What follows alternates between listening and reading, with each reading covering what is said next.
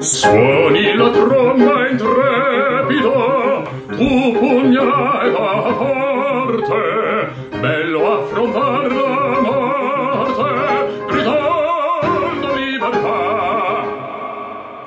Salve a tutti, ben trovati lunedì 30 novembre 2020 nel cortile di Ducezio in compagnia di chi vi parla, Leone 25 e di Agrippino Todaro. Buonasera a tutti quanti coloro che ci ascoltano alla ventunesima puntata del cortile di Duceccio. Speriamo che siano state di vostro gradimento e noi continuiamo nella nostra rubrica culturale a livello delle problematiche nazionali di pandemia e dintorni per la regione Sicilia è stato decretato una promozione, non sappiamo se per buona condotta o come premio natalizio, del passaggio dalla zona arancione alla zona gialla, che comporta qualche libertà in più, ma purtroppo non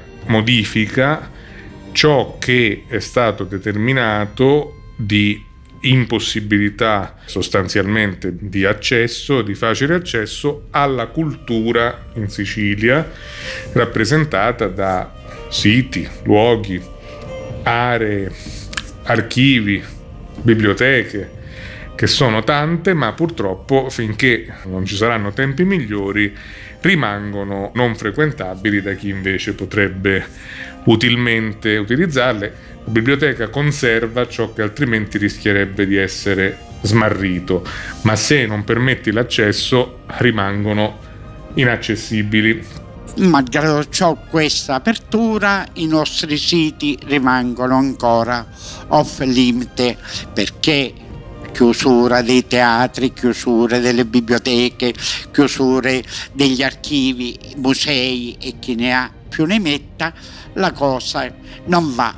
Mi ringresce che tutto ciò patrimonio artistico, culturale che si possiede nella nostra amata Sicilia ancora non è tanto fruibile ai mass media e questo fa ancora male.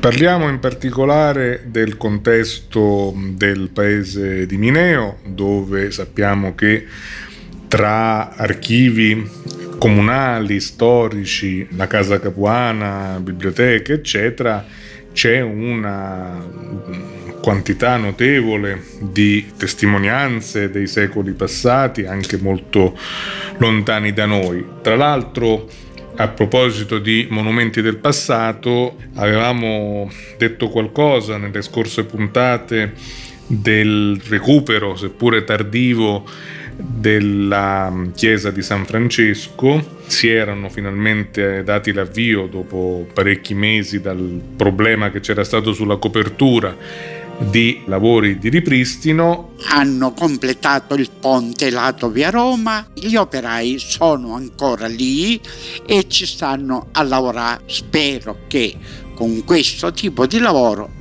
almeno arrivano a dare una dignitosa copertura a questa benedetta chiesa che a tutti i menenini ci sta a cuore. Speriamo che entro Natale, anche perché purtroppo sono arrivate molte piogge e quindi più piove e più danno si fa finché non si realizza una protezione all'acqua. Sul campo culturale archeologico pare che siano stati appaltati i lavori della strada 181 che porta verso Roccicella finalmente si ripristina quel setto viario e fa tanto comodo alla preziosa area di Roccicella che è in zona perché prima con la rottura di quel ponte causato due anni fa da un grande nubifragio per poter raggiungere Roccicella veniva molto fuori mano, scomodo e speriamo che a più presto Roccicella viene raggiunta e rimessa in funzione come era prima di due anni fa.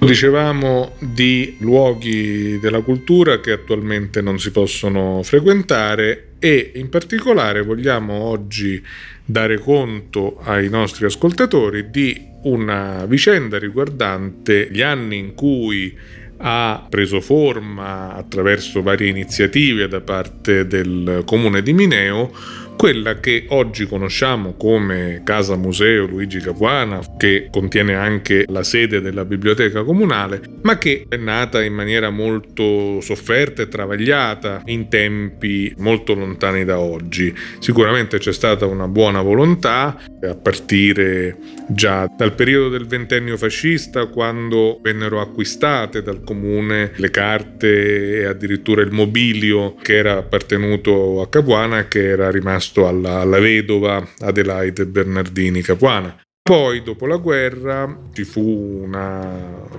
tutela eh, in qualche modo da parte di rappresentanti del comune, finché alla fine degli anni 70 si costituì ufficialmente la biblioteca comunale aperta al pubblico in locali molto piccoli, assolutamente inadeguati, finché poi la sede dei Casa Capuani venne acquisita e si poté avere uno spazio veramente giusto sia per il suo valore storico sia per l'ampiezza e anche la posizione nella, nella, nella zona del borgo eh, antica e quindi arrivammo al punto presente. Ma in tutti questi passaggi purtroppo le cose non sono andate tutte per il verso giusto. Consultando della documentazione che è proprio eh, conservata nella biblioteca comunale, è venuto fuori una fase in cui eh, queste carte sono state inventariate e si è visto che non tutto ciò che originariamente era conservato presso il comune era rimasto al suo posto. Perciò un anno fa, nello scorso mese di ottobre, sul eh, quaderno del Centro Studi Ducezio numero 7 è stata pubblicata una inchiesta documentata che parla e rende conto di questa vicenda che è rimasta ancora oggi irrisolta. In quanto riguarda questo lungo calvario per la realizzazione della biblioteca Mineo. Si parlava da molto molto molto tempo fa fino ad arrivare agli anni 70 ma prima di arrivare eh, alla messa in funzione della biblioteca ci sono stati tanti di quei passaggi. Un racconto che ricordo particolare me l'ha raccontato il buonanima del professore Antonino Blandini.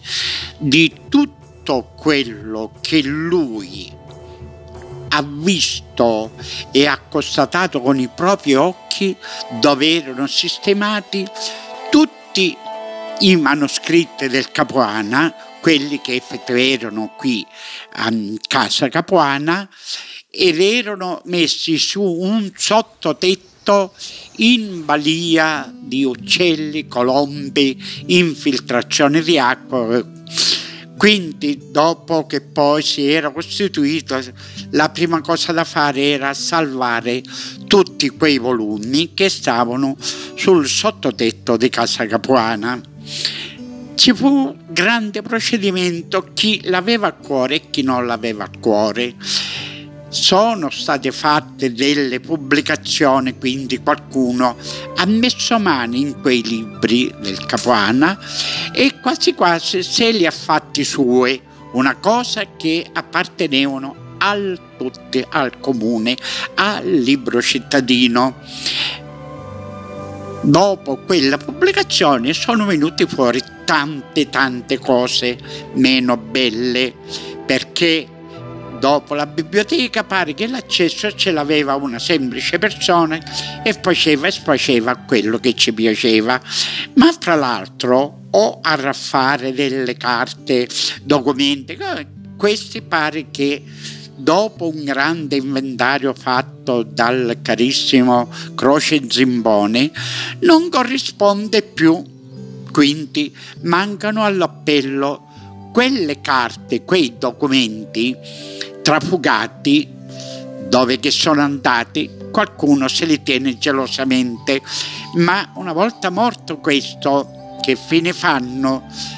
Avrei tanto preferito che chi attualmente ce li ha fra le mani questi documenti preziosi, tenerseli lei gelosamente custodite, muore lei, muoiono le carte, però se si fa un atto di coscienza, li viene a depositare nella nostra biblioteca, piccola o grande che sia, perché ricordo la biblioteca dove era sistemata, dove attualmente ci sono i vigili urbani, era un mucchio, un mucchio di una sola stanza che salvaguardava tutto ciò che si era potuto raccogliere del Capuana, lo scrittoio, gli armadi, i, i calchi dei monumenti, una macchina fotografica e tante tante altre cose, un divano, tutto messo ammucchiato che francamente era una confusione. Va bene, come inizio i locali furono quelli, ma piccolini. Ricordo che accatastavano la raccolta del giornale La Sicilia uno sopra l'altro per motivi di spazio. Poi un lungo iter per poter arrivare finalmente a casa Capuana, ora dignitosamente sono al suo posto ma è la cosa ancora più bella di tutto quello che mancano perché pare che diverse persone hanno arraffato al materiale del Capuana per farselo suo. Quello che mi ringresce pure è che dopo anniversari, convegni e chi ne ha più ne metta, nessuno ha detto una parola dove sono i materiali che mancano all'inventario. Nessuno. Perché? Faranno forse una brutta fine ma io prego alla persona che ce l'ha sicuramente a casa sua che li porti al suo posto dove tutti possiamo consultarli perché non sono cose sue ma sono cose del chi ci studia e così si chiude un capitolo negativo per diversi documenti del Capuana. Si potrà ancora far finta di nulla da parte di chi avrebbe ruoli e responsabilità e dovere a partire dal cosiddetto primo cittadino a chi ha eh, come delega assessoriale quella che riguarda i beni culturali, anche chi ha la responsabilità della struttura della biblioteca, eccetera. Sono silenzi che si scontrano contro dei dati di fatto, ognuno ne risponderà prima o poi laddove la cosa non è più nascosta, non è più sconosciuta e quindi non si può dire non ne sapevo nulla. Chi decide di non parlarne prima o poi dovrà risponderne. La scorsa settimana abbiamo dato notizia di un'asta che propone in un lotto assortito anche lettere e fotografie appartenute al Capuana.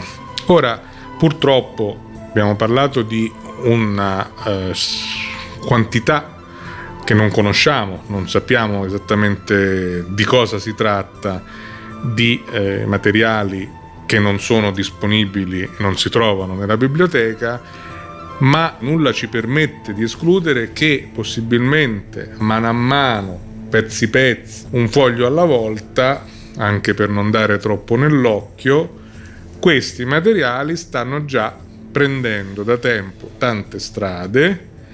E allora cosa ci sarebbe da dire? Che si può sperare che il comune esca dei soldi per pagare un riscatto e riavere carte rapite che erano sue, ma come nei sequestri di persona, se rivuoi avere il parente devi cacciare fuori i soldi, o che invece vadano nel mercato antiquario, collezionistico e quindi si, si spargano ai quattro angoli della terra perché non sarebbe neanche giusto che il comune dovesse uscire dei soldi per ricomprare cose che già aveva comprato, perché ricordiamo che il comune di Mineo, in tempi molto duri, di finanze molto ristrette, pagò fior di quattrini alla vedova di Capuana per averle, quindi già le aveva comprate. Ricomprarle una seconda volta, un orecchio alla volta, sarebbe veramente una indecenza. Ma non sappiamo più cosa augurarci a questo punto perché sicuramente il tempo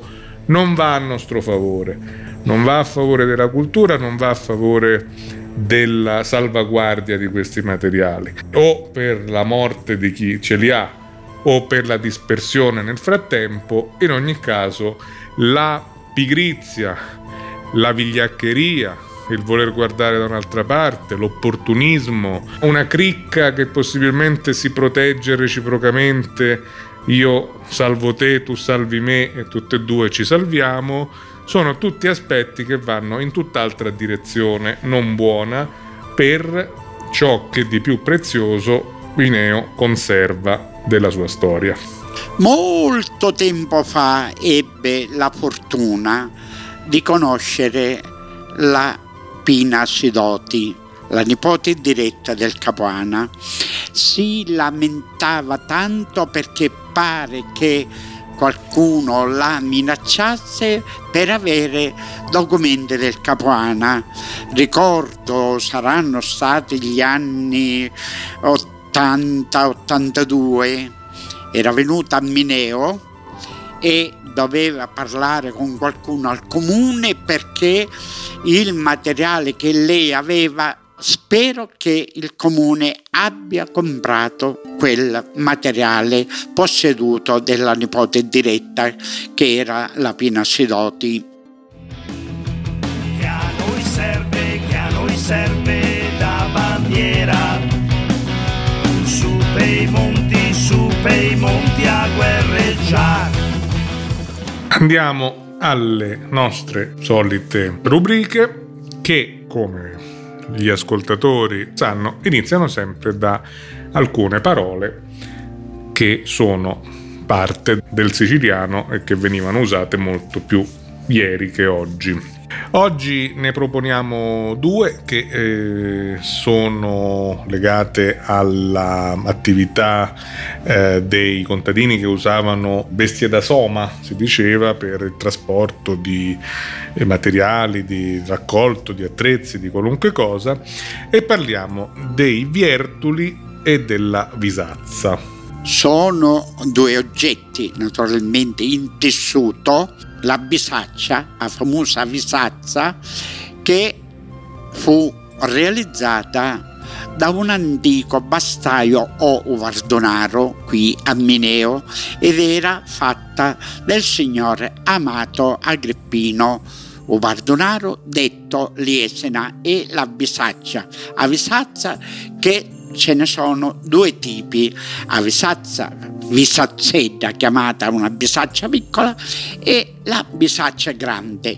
A bisaccia piccola ci si metteva del materiale così per potersi essere trasportato, a volte si ci metteva magari un po' di paglia e dalla campagna si trasportava a Mineo nelle proprie stalle dei contadini la bisaccia a paglia era una grande bisaccia, grande che si riempiva di paglia e si portava, si trasportava la paglia a Mineo per far mangiare gli animali quando non si poteva andare in campagna.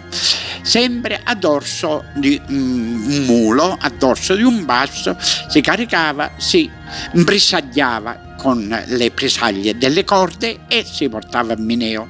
In quanto riguarda i viertoli, non erano altri due tasche grandi, sempre a dorso al basto, miso in capo vardone d'omulo, e in queste due tasche grandi, sempre di lona, ci si metteva eh, delle derrate, si, ci metteva il mangiare per, per, andare in campagna, si ci vendevano cose che uno poteva consumare in uno massimo in due giorni. O al ritorno della campagna per tornare in paese, chiaramente quello che si incontrava nella campagna a partire dalle verdure, della frutta, la frutta messa dentro un panaro, un panaro dentro i vertole e arrivava la frutta a Mineo. Ecco, questi due oggetti a che cosa servivano? Evviva, evviva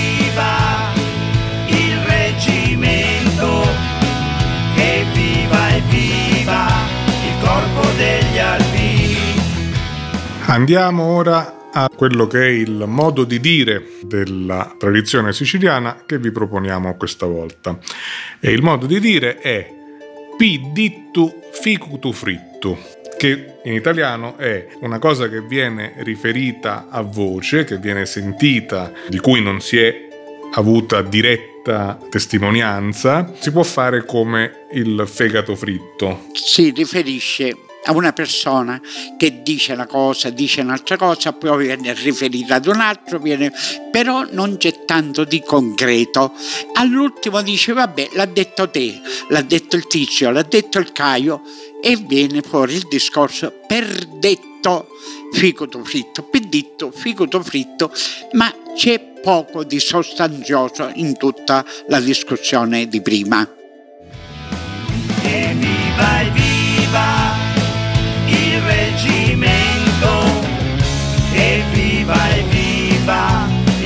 Corpo degli alpini. Con il proverbio che veniamo a proporvi questa settimana, ritorniamo a utilizzare i due termini che avevamo spiegato e mostrato poc'anzi. E il proverbio dice: né iusu che viertuli, né susu cavisazza, né a scendere con le, le viertole, né a salire con la bisaccia. Siamo sempre là perché naturalmente conviene che il discorso che fa un signore verso gli altri parla, parla, parla, parla, alla fine non ha nessuna conclusione, quindi non è né il discorso valido che ha fatto prima e né il discorso valido che ha fatto dopo perché porta una sola conclusione. Quindi quel signore non è né io su che vertole e manco su su cavasazza In altro modo di intenderlo, si potrebbe dire che rispetto alla ricerca di una soluzione per un problema, le opinioni sono varie e non trovano accordo perché non è né la prima né la seconda che va bene, non va bene niente in pratica e quindi non si arriverà mai a trovare una giusta soluzione. Su bei monti, su bei monti che noi saremo, coglieremo, coglieremo le stelle alpine. Come ogni settimana, gli indovinelli accompagnano il nostro discorso. La scorsa settimana eravamo rimasti con questo interrogativo, con il mistero di cosa fosse che se ne stava dentro casa, ripiegata, sempre bagnata e mai secca. E di cosa si tratta? penso che mm, avete capito che si parla è la famosa lingua perché sta in una casa e sta sempre bagnata. Questo penso che voi o ci siete arrivati, se non ci siete arrivati sapete che è la lingua. E risolto un enigma, siamo subito qui a proporre uno nuovo per non lasciarvi così senza interrogativi con l'indovinello di questa settimana che dice qual è chi da cosa ca non parra si tu non parri?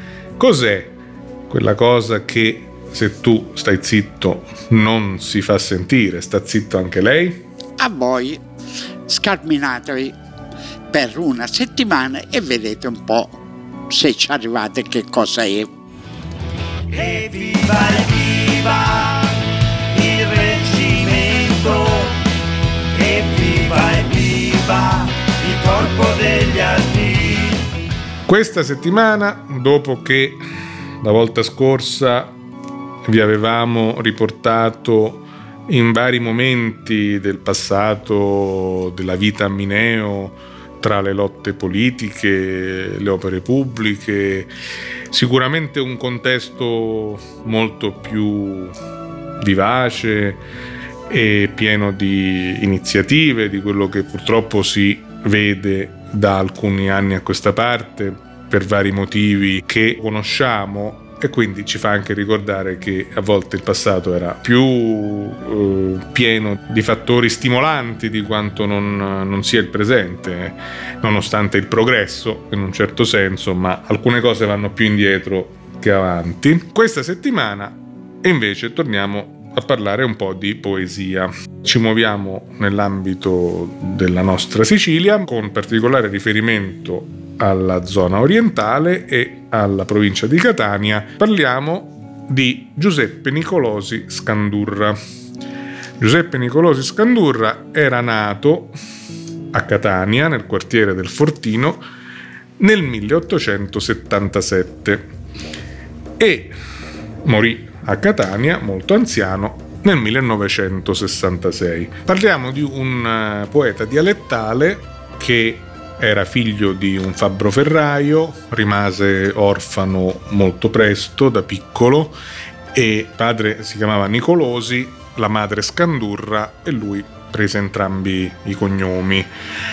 Veniva definito poeta contadino perché veniva dall'attività della campagna e mm, lavorava come custode in una scuola elementare, la scuola Caronda.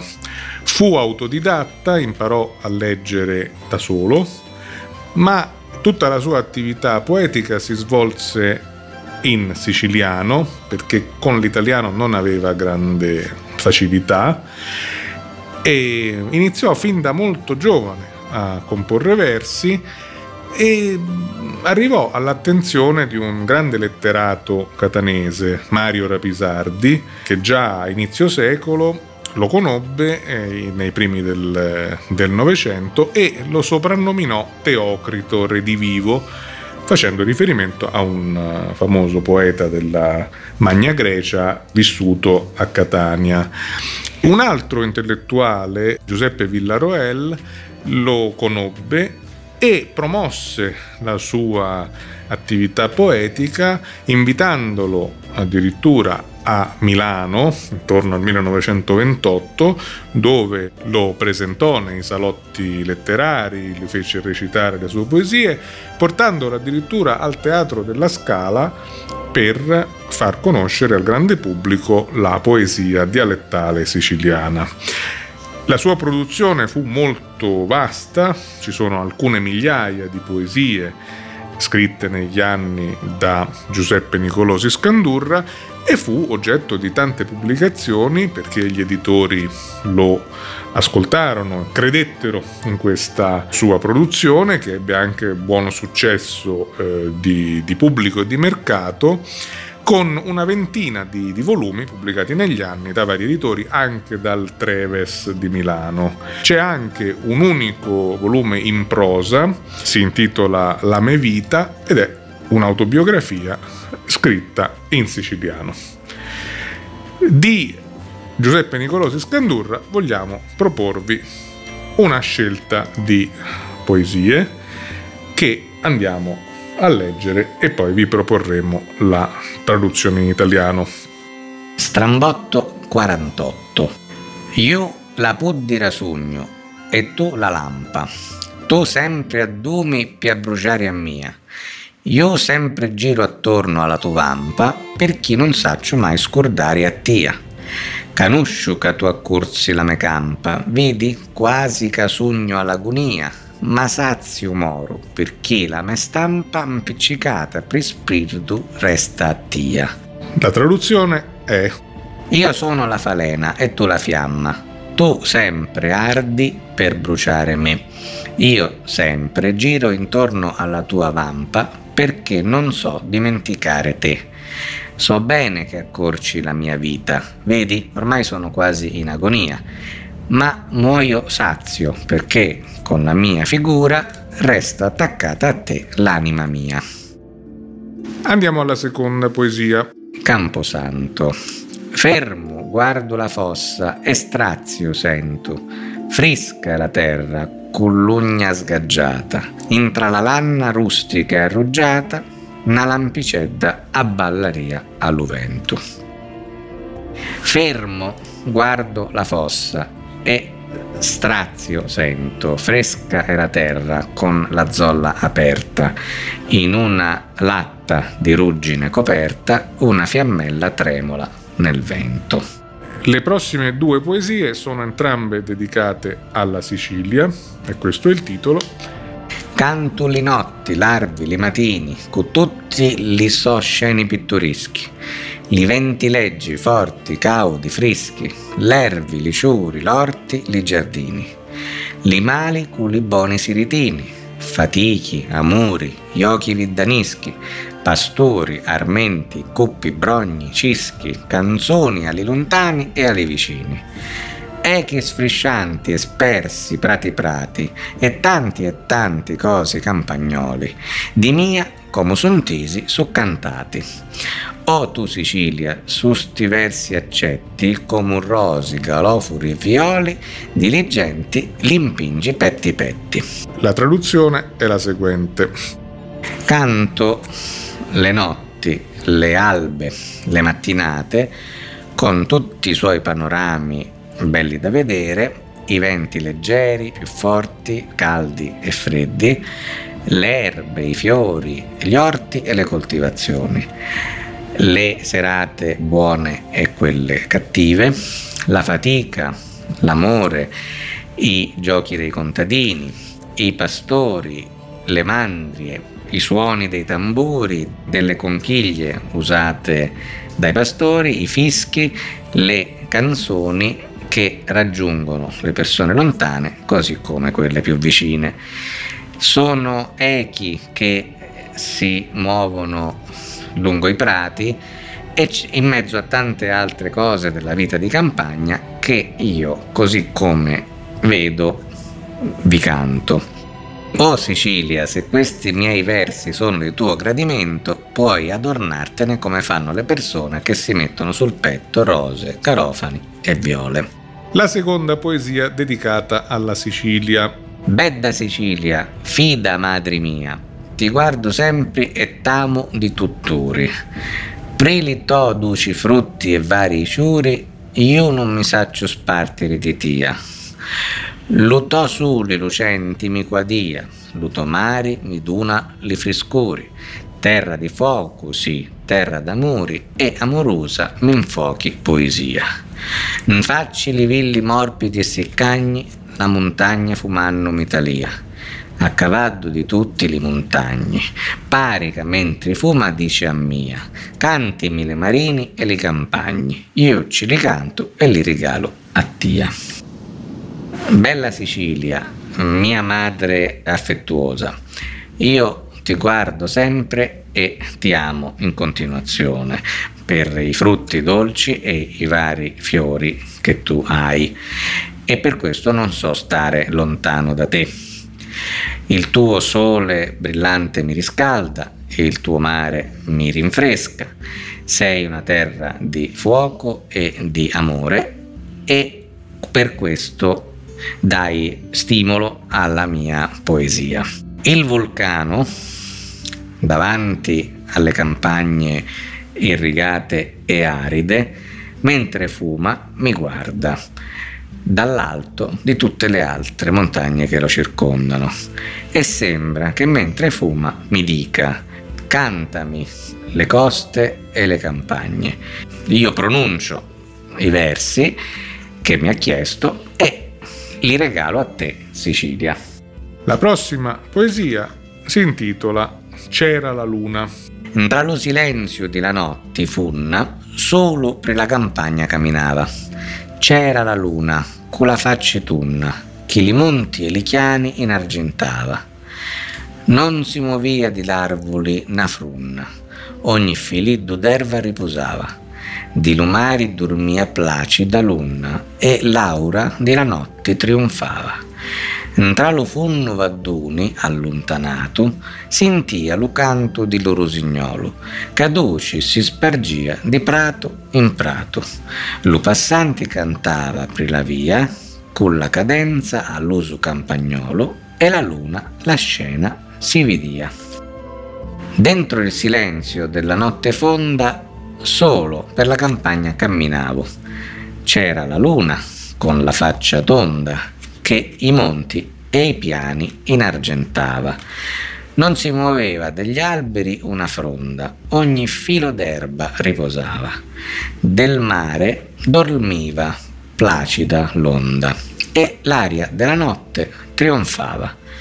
Nel profondo vallone da lontano sentivo il canto dell'usignolo che dolce si spargeva di prato in prato.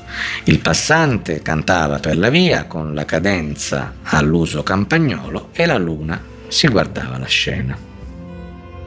La prossima poesia si intitola Mari Timpistuso.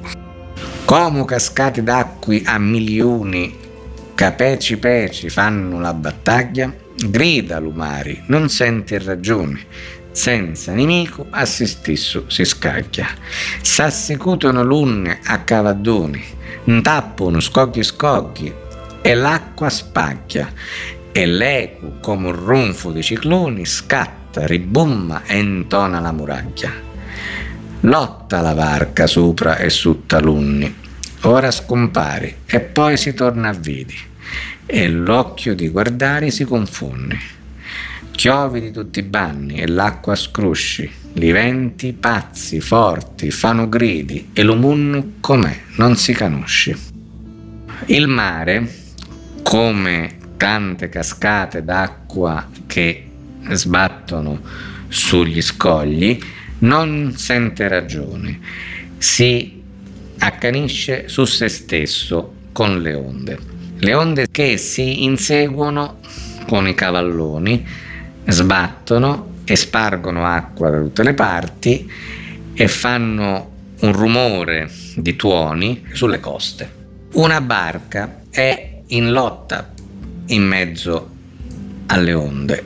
Ora scompare e di nuovo si vede e non si sa se è ancora sopra il mare o, o non c'è più. Da tutte le parti piove e l'acqua scende in quantità mentre il vento grida fortemente e non ti sembra di riconoscere più il mondo in cui ti trovi. La prossima poesia si intitola Di Sira. Stenni la notte, lu so bruno mantu, l'ario fresco, lu ielo salia, non ciata vento, e mentre che fa via, lo cantatore stroghi lo suo canto. Lo cani senti rasto e abbaia tanto alla placida luna Catalia. La scena è bella, ma davanti a mia sempre ci regna impressione e scanto. Sopracqua li larunghi festa fanno, forse li peni miei la mia paura ripetono allo spesso gracidanno. Menzoli fraschi li notturni ariddi fanno lo ronfo di sta vita dura e la mia fantasia va prelistiddi. La notte stende il suo manto scuro, l'aria fresca spande il gelo notturno, non c'è vento e qualcuno, mentre si sposta, inizia a cantare. Un cane sente qualcosa e comincia ad abbaiare rivolto alla luna, che a sua volta guarda questa scena che è bella ma mi produce un certo timore. Sulle acque ci sono rane che fanno festa e forse gracidando parlano delle mie paure e delle mie sofferenze. Intanto tra le fronde i grilli notturni esprimono con il loro verso il suono di questa vita difficile e intanto la mia fantasia si rivolge alle stelle. La prossima poesia si intitola Cascata d'acqua di notti. Din di monti auto siette getta n'acqua all'insolo e fa ianca scumazza. Sunanti Petri Petri s'arramazza, poi piglia l'uso corso e s'arrizzetta. C'è la luna e l'immagine perfetta specchia prunni fa lago e pari chiazza. Nata si sciacquaria, canta e svolazza la caccia e l'umbra tessi all'acqua netta. Ranti ranti li salici ramuti, silenziosi attenti mi adumbranno, l'acqua di sutta e li canni giummuti. La scena è da così distanottata, già li larunghi restano cantando e l'acqua suona con la sua cascata. Da un lato di un'alta montagna si getta un'acqua a cascata e produce una schiuma bianca sbattendo sulle pietre del fondo. Poi prende il corso e si acquieta. C'è la luna e la sua immagine perfetta si rispecchia dove l'acqua è stesa e sembra una piazza. Poi in altri punti si muove e tra i gorgogli della corrente va via e eh, rimane l'ombra in mezzo alle acque che scorrono. Scorrono arrivando vicino a dei salici frondosi che portano ombra sull'acqua che sotto passa tra le canne che hanno i loro pennacchi.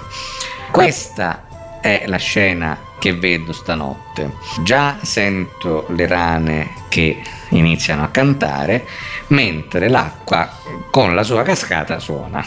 La penultima poesia si chiama Sira di Maiu Bruni sull'arvuli e liviti, culicimi azzarini e aneddi aneddi.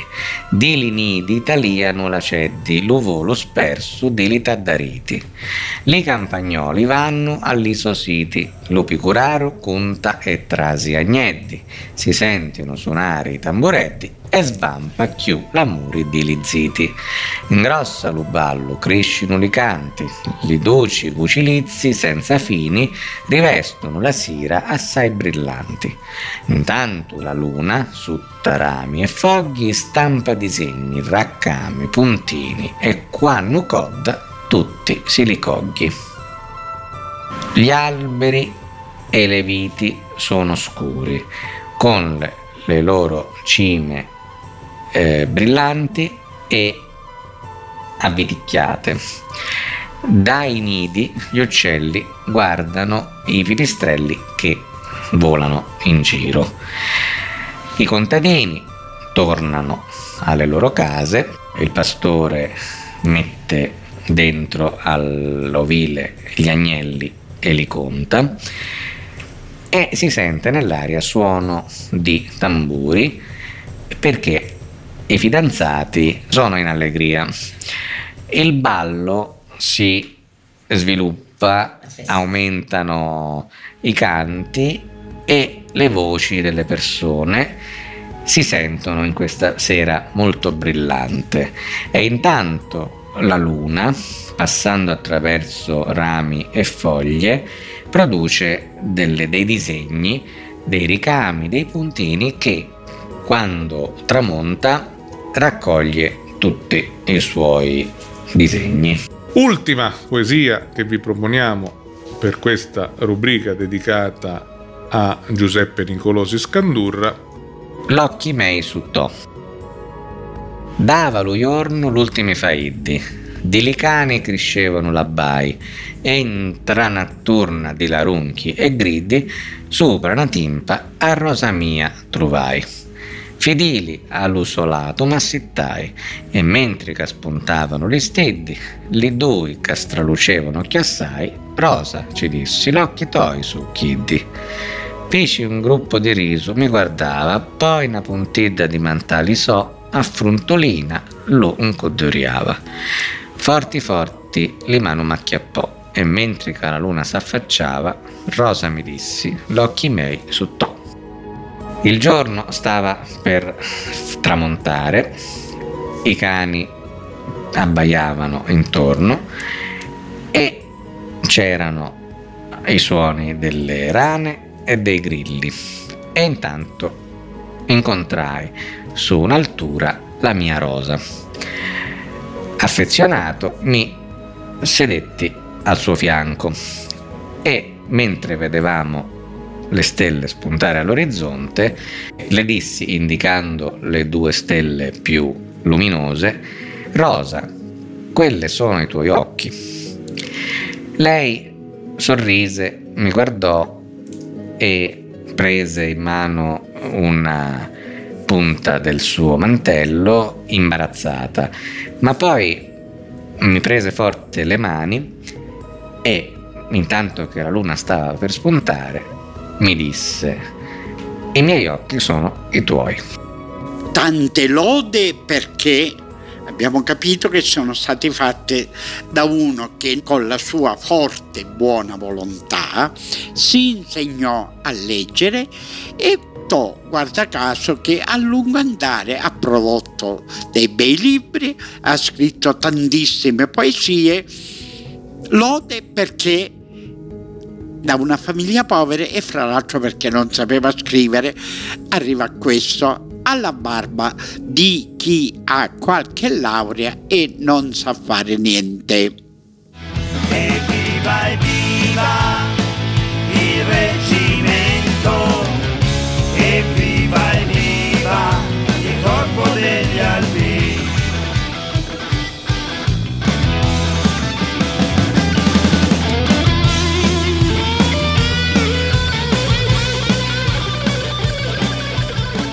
Siamo arrivati alla conclusione della puntata di oggi e come ormai sapete siamo abituati a concludere con un brano musicale che ogni settimana recuperiamo dalla memoria e in questo caso si tratta della canzone intitolata La mia canzone al vento.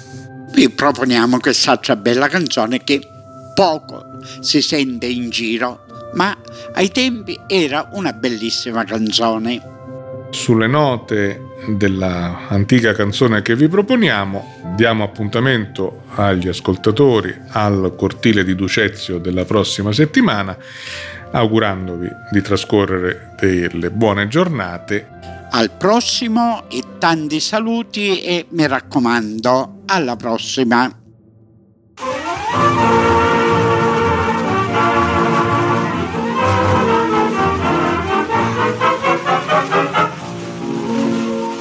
Sussurra il vento come quella sera, vento d'aprile di primavera, che il volto le sfiorava in un suo labbro ripeteva, giuro, ma pur l'amore è un vento di follia, che fugge come sei fuggita tu.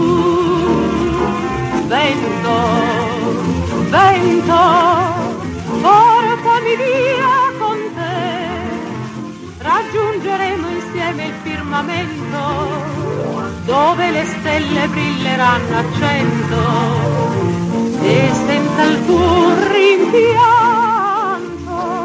voglio scordarmi un tradimento. Vento, vento, portami via con te. Tu passi lieve come una chimera, vento d'aprile di primavera. Tu che lontano puoi sfiorarla ancora, dille che io l'amo che il mio cuore implora, dille che io tremo dalla gelosia, solo al pensiero che la baci tu. Vento, vento, portami via con te, tu che conosci tutte le mie pene, dille che ancor le voglio tanto bene, sotto le stelle